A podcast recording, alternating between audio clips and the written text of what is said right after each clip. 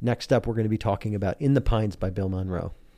Bill Monroe, a legend. What can you say about Bill Monroe that hasn't been written? I mean, he he the dude is he has fans from all over the world. It's so wild to me when I think about that. When I think about Appalachian bluegrass music being listened to somewhere in Mongolia, but Yeah. it happens. It absolutely does. Uh, also, this song's really interesting, In the Pines, because uh, this was covered by Kurt Cobain and Nirvana. Have you heard the Nirvana have. version? I have. Who then and then Sturgill Simpson covered Nirvana and changed the lyric infamously. Oh, yeah, that's right. I forgot about that.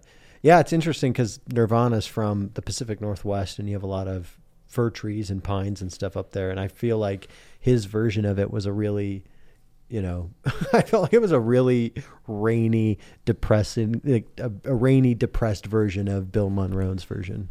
Nirvana made something sound depressing. You Yeah. yeah, absolutely. You could, you could tell they're from a place where it's dark and rainy, and people drink coffee all day for sure. Well, Bill Monroe's from a sunny place where we play banjo music. Here is In the Pines.